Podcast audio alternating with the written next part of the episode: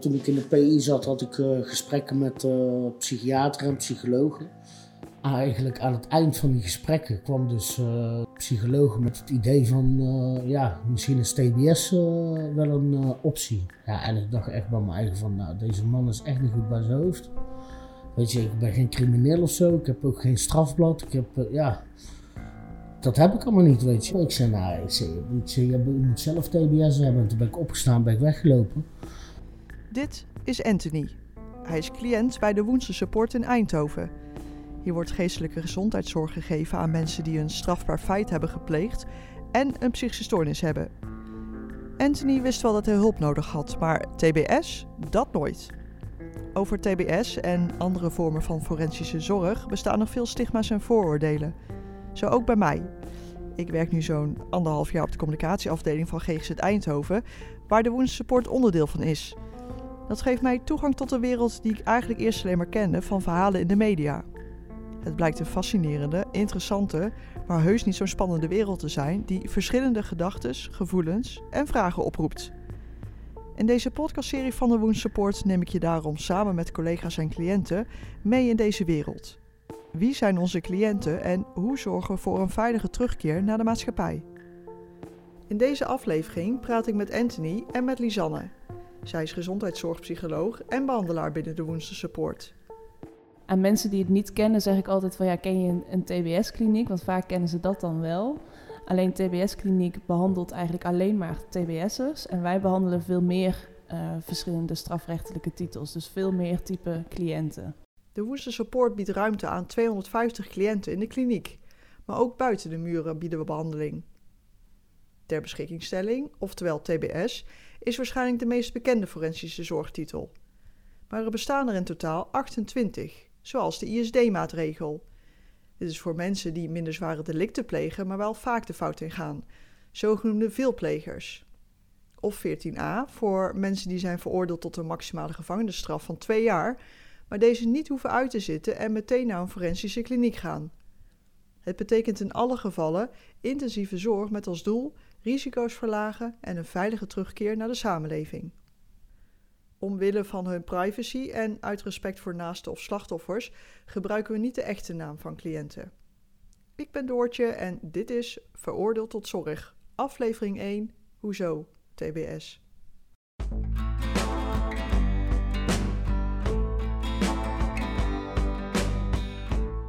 Ik heb er ook echt wel bewust voor gekozen om met deze doelgroep te werken.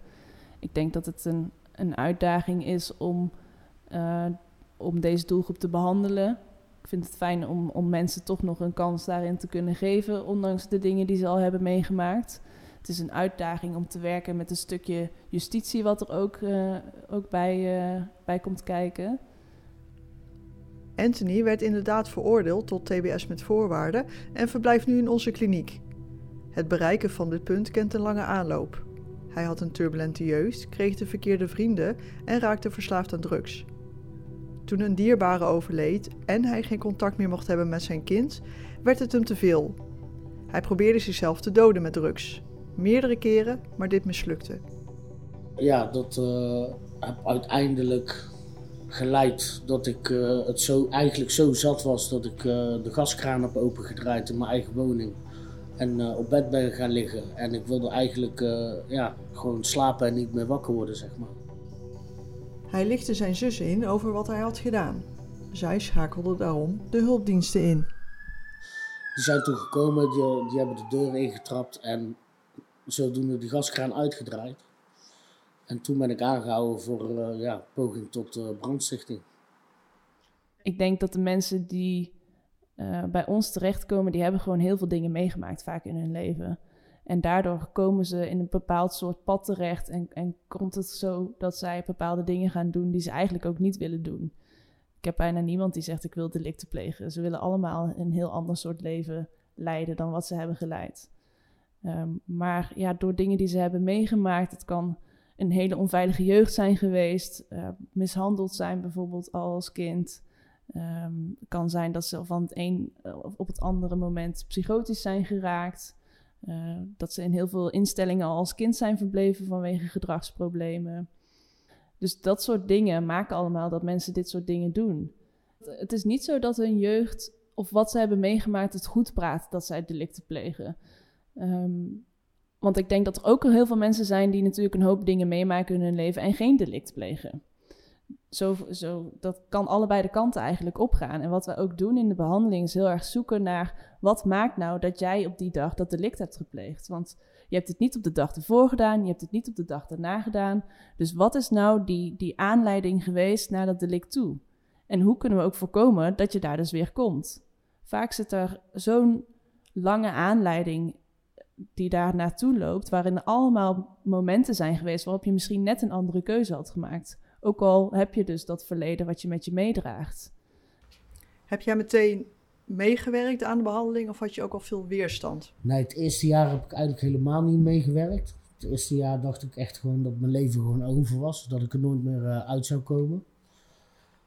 Uh, werkte ik ook niet mee aan uh, therapie en dat soort dingen. Was ik nog steeds alleen maar bezig om drugs te kunnen regelen.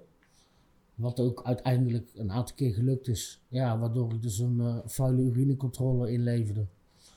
En waardoor dat ik dus uh, ben weggestuurd in andere klinieken. maar uh, ja, nu, nu ben ik gelukkig sterk genoeg om, om, nee te kunnen zeggen. Ja. En wat heeft gemaakt dat je dat nu wel kan?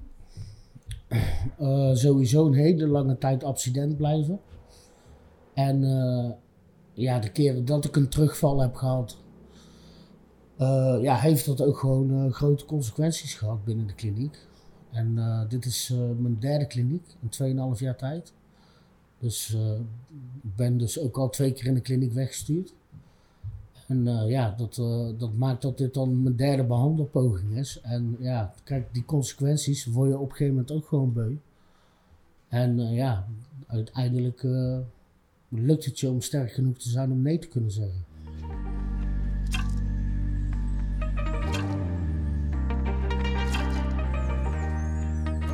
Cliënten komen hier binnen. Soms is dit ook niet de eerste kliniek waar ze terechtkomen. Klopt. Hoe pakken jullie zoiets aan? Hoe gaat een behandeling? Um, nou, cliënten komen eigenlijk altijd binnen op de opnameafdeling sowieso. Dus we starten echt met het leren kennen van de cliënt. Soms hebben we echt al een heel dossier liggen. Ook als er mensen zijn die al veel eerdere behandelingen hebben gehad. Dus dan kijken we ook wel van, oké, wat is er eerder al gedaan? Uh, hoe komt het dat het toen niet is gelukt bijvoorbeeld? Wat kunnen we dan nu misschien anders doen? Uh, we kijken dus heel erg naar die delictanalyse, zoals we dat noemen. Dus we gaan heel erg uitzoeken, oké, wat maakt nou dat je dat delict hebt gepleegd? En waar moeten we dan aan gaan werken? En wat een cliënt dan doet, is zij krijgen eigenlijk verschillende therapieën op een dag. Vaak beginnen ze uh, op de afdeling met hun medegroepsgenoten de dag. En dan hebben ze op die dag verschillende blokken. Dat kan dan een groepstherapie zijn, dat kan een keer een individueel gesprek zijn. Maar dat kan ook zijn dat ze dagbesteding hebben. Dus bijvoorbeeld in de tuin gaan werken, uh, bij hout dingen maken. Um, bijvoorbeeld bij de cafeïne dealers, dat is een koffiebranderij, dat ze daar gaan helpen. Zo is eigenlijk die dag een beetje verdeeld gesprekken, therapieën. Uh, ja, ze proberen je inzicht te geven in, uh, in uh, hoe je proble problemen op een andere manier kunt aanpakken. ja, ook sowieso. Ik heb de laatste jaren met mijn drugsgebruik natuurlijk heel weinig gewerkt. Dus ja, vanuit hier, vanuit binnenuit ben ik ook weer bezig om een beetje in het werkritme te komen. En uh, ja, zo van lieverlee uh, hoop ik er weer uh, uiteindelijk weer naar buiten te gaan. Welke groei heb jij tot nu toe doorgemaakt? ik denk dat voor mij de ergste fase eigenlijk was, is dat ik, ja, toen ik vast kwam te zitten, dat ik niet meer toe kon geven aan mijn verslaving. En dat is, ja, daardoor ben ik heel ver in mijn hoofd doorgedraaid. Want ja, ik wilde drugs, maar ik kon het niet nemen. En uh, gelukkig ben ik daar nu uiteindelijk naar echt nog een, dat heb zeker wel 2,5 jaar geduurd. Dat ik nu op een punt ben dat ik wel nee kan zeggen tegen drugs. Maar in het verleden kon dat gewoon echt niet. Gewoon als ik, als ik drugs zag, dan moest ik het nemen.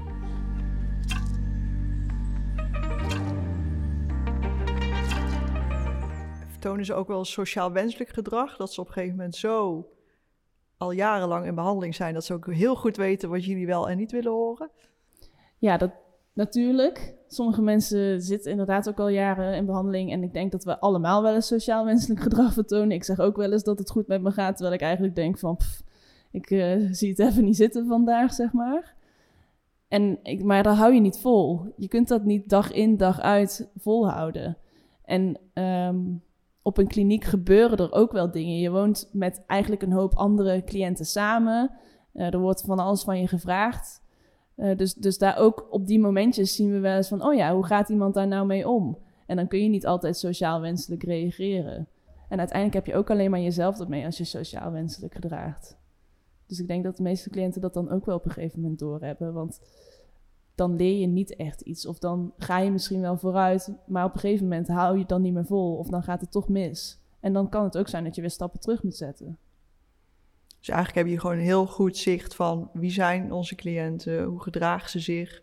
En ze zitten er natuurlijk ook best wel een tijdje, dus je leert ze ook heel goed kennen, kan ik me voorstellen. Ja, dat zeker wel. En dan nog kan het echt wel eens zijn dat iemand er wel doorheen glipt hoor. Of dat, dat, dat het een keer wel misgaat. En helaas worden die momenten vaak enorm uitvergroot in de media. Um, maar over het algemeen denk ik dat we het best wel goed doorhebben. En, en dat cliënten het soms ook best vervelend vinden dat we zo op hun lip kunnen zitten. Uh, maar dat is wel onderdeel van ons werk. Hoe denk jij dat de buitenwereld kijkt naar deze doelgroep? Ik denk op een manier zoals al een beetje aan bod is gekomen, dat mensen toch vaak ja, wat schrik ervan hebben. Dat ze inderdaad denken dat het gevaarlijk is mijn, mijn moeder denkt dat ook wel eens, zeg maar. Um, en dat snap ik ook wel, want dat is wel het beeld wat geschetst wordt. Terwijl dit zijn net zo goed mensen zoals jij en ik. En, en ook mensen komen daar terecht dan. En ja, kan het ook echt je buurman of buurvrouw zijn? En zijn het echt geen gevaarlijke, enge mensen altijd? Ben jij gevaarlijk? Nee, absoluut niet. Nee. Ben je ooit een gevaar geweest voor anderen? Nee, nee. Buiten, uh, alleen op het moment toen ik die gaskraan opendraaide, ja, ik woonde in een appartement en op dat moment was ik zo ver heen dat ik er niet over na heb gedacht dat ik natuurlijk ook onderburen had. En dat het had kunnen exploderen. En ja, dat is de enige keer dat, dat er iemand in gevaar is geweest. ja, toen dat is gebeurd, zeg maar.